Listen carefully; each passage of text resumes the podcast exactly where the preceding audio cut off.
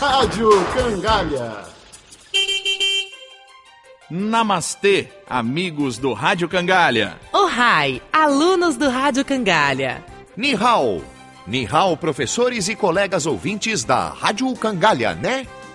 Acho importante explicar que nós escolhemos os cumprimentos em três línguas que são faladas no continente asiático, a saber, Índia, Japão e China, pois os nossos sotaques devem estar horríveis. Ô professor, o que vale é a intenção de variar as nossas aberturas em hindu, japonês e mandarim. De boa intenção, o inferno. Esse programa vai tratar das observações recentes de planetas fora do nosso sistema solar. E vamos comentar também algumas curiosidades sobre probabilidade. A nossa galáxia, a Via Láctea, pode hospedar bilhões de planetas similares ao planeta Terra. Convém lembrar que um planeta tipicamente orbita em torno de uma estrela. A pesquisa por planetas em outras estrelas tenta responder à pergunta: estamos sós no universo? Há vida em outro lugar que não seja a Terra? A procura por sinais de vida nos nossos planetas e satélites vizinhos do sistema solar já foi feita exaustivamente desde os anos 1950. E nada que pudesse ser comparado ao que temos na Terra foi encontrado nos oito planetas do sistema solar. Não é de se admirar, pois as condições de temperatura, pressão e radiação são muito adversas para a vida como a conhecemos. Por esse motivo, a questão que fica é a seguinte: em torno de outras estrelas, pode haver um planeta com as condições parecidas às da Terra? A resposta é sim. Com muita habilidade, os astrônomos do mundo todo já descobriram planetas de tamanhos variados.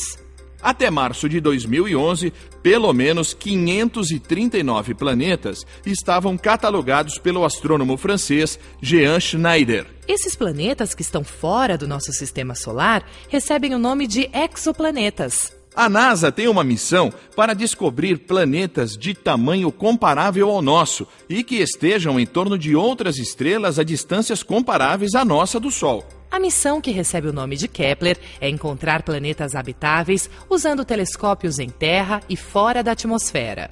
Até o momento, há 15 planetas que poderiam ser habitáveis. Puxa vida, professor! Então existe vida nesses planetas! Calma, Ivone, calma.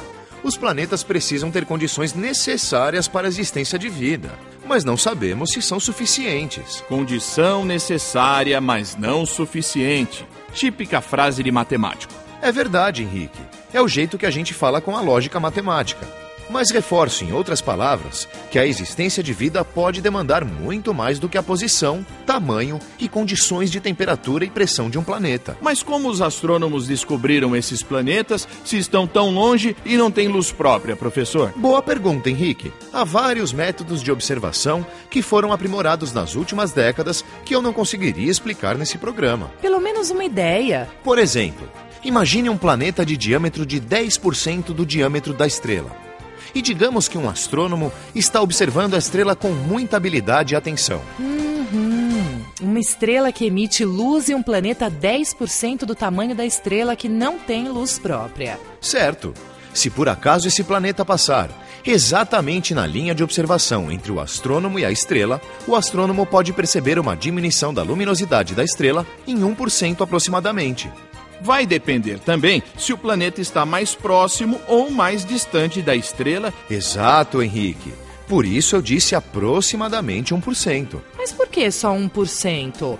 Se o planeta que passa na frente da estrela tem 10% do tamanho da estrela. É que a luminosidade da estrela vai ser parcialmente coberta pelo círculo do planeta.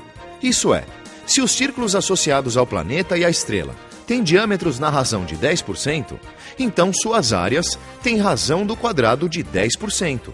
Isso é 1%. Professores e alunos, pensem nesta informação. Se a razão entre os diâmetros de dois círculos é 10%, que é o mesmo que 0,1, então a razão entre as áreas desses dois círculos é 1%, isto é, 0,01. Vamos para o intervalo e voltamos já já para comentar sobre os exoplanetas e probabilidade.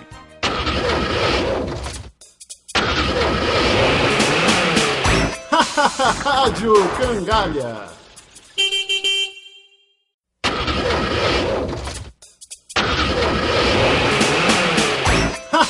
Rádio Cangalha. Voltamos ao programa Rádio Cangalha sobre as observações de planetas fora do nosso sistema solar e probabilidade. Então, um dos métodos para descobrir exoplanetas é o da variação da luminosidade da estrela se por acaso um planeta que orbita em torno dela passar exatamente em frente à linha de visão. Mas quais são as chances disso acontecer? Aí entra a probabilidade. As chances disso acontecer são pequenas, mas se há muitas estrelas com planetas ao seu redor, é possível que algumas dessas estrelas sejam favoráveis à observação. Interessante. E quantos planetas do tipo habitável podem existir em nossa galáxia? A missão Kepler, com a acuidade dos seus instrumentos, espera encontrar 50 planetas com as características de tamanho e proximidade da estrela como as da Terra. 50 exoplanetas habitáveis na nossa vizinhança? Essa é a estimativa de quantos exoplanetas habitáveis a missão Kepler vai encontrar em aproximadamente quatro anos. Mas o astrônomo americano Geoff Marcy estima que a nossa galáxia tenha bilhões de planetas similares ao nosso. Mas eles estão longe da gente, certo? Em termos práticos, muito distantes. Mas em termos cosmológicos estão próximos. A missão Kepler tem acuidade suficiente para observações de estrelas distantes no máximo de algumas dezenas de milhares de anos-luz milhares de anos-luz? Se a gente mandar um alô, eles só vão ouvir milhares de anos depois? Sim, mas imagine bilhões de planetas parecidos com o nosso, que existem por milhões de anos para o desenvolvimento de vida e inteligência. Então não é de desprezar a possibilidade de contato de uma civilização extrasolar conosco. Exato. Mas o físico Fermi apresentou o seguinte paradoxo nos anos 50.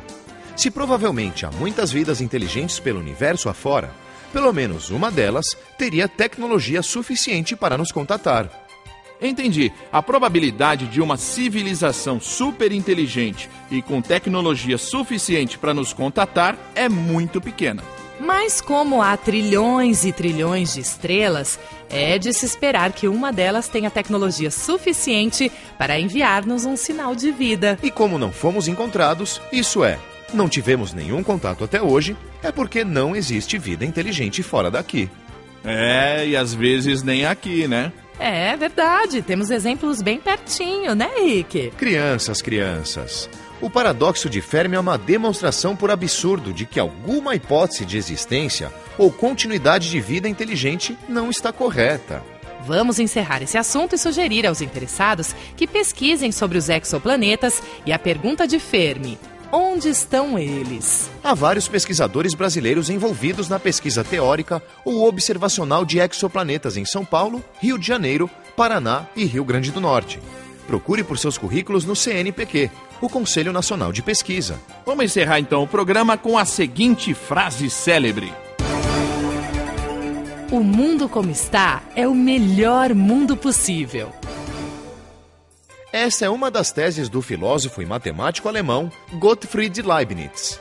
Para ele, as imperfeições individuais ou localizadas são inevitáveis, mas o mundo como um todo é harmonioso e perfeito tanto quanto se pode. É, ele parece otimista com o mundo como está. É um pouco mais elaborado do que otimista, mas gosto de outra frase do Leibniz.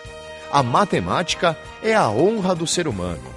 Honrado, professor Leumas. O tempo desse programa terminou e vamos nos despedir de mais um programa do Rádio Cangalha. Que tratou de planetas fora do nosso sistema solar e da probabilidade de vida em outros planetas. Namascaran! Kumbanwa! Zaijian!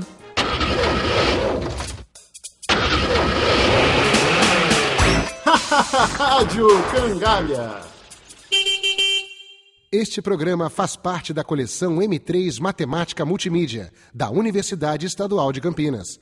Uma realização do Fundo Nacional da Educação, Ministério da Ciência e Tecnologia e Ministério da Educação.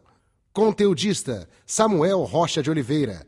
Locução: André Miller, Ana Carolina Pires e Denis Garcia. Edição: Renata Gava. Mixagem: Sandro Dalla Costa. Direção: Renata Gava. Coordenação de Mídias Audiovisuais, professor Eduardo Paiva. Coordenação geral, professor Samuel Rocha de Oliveira.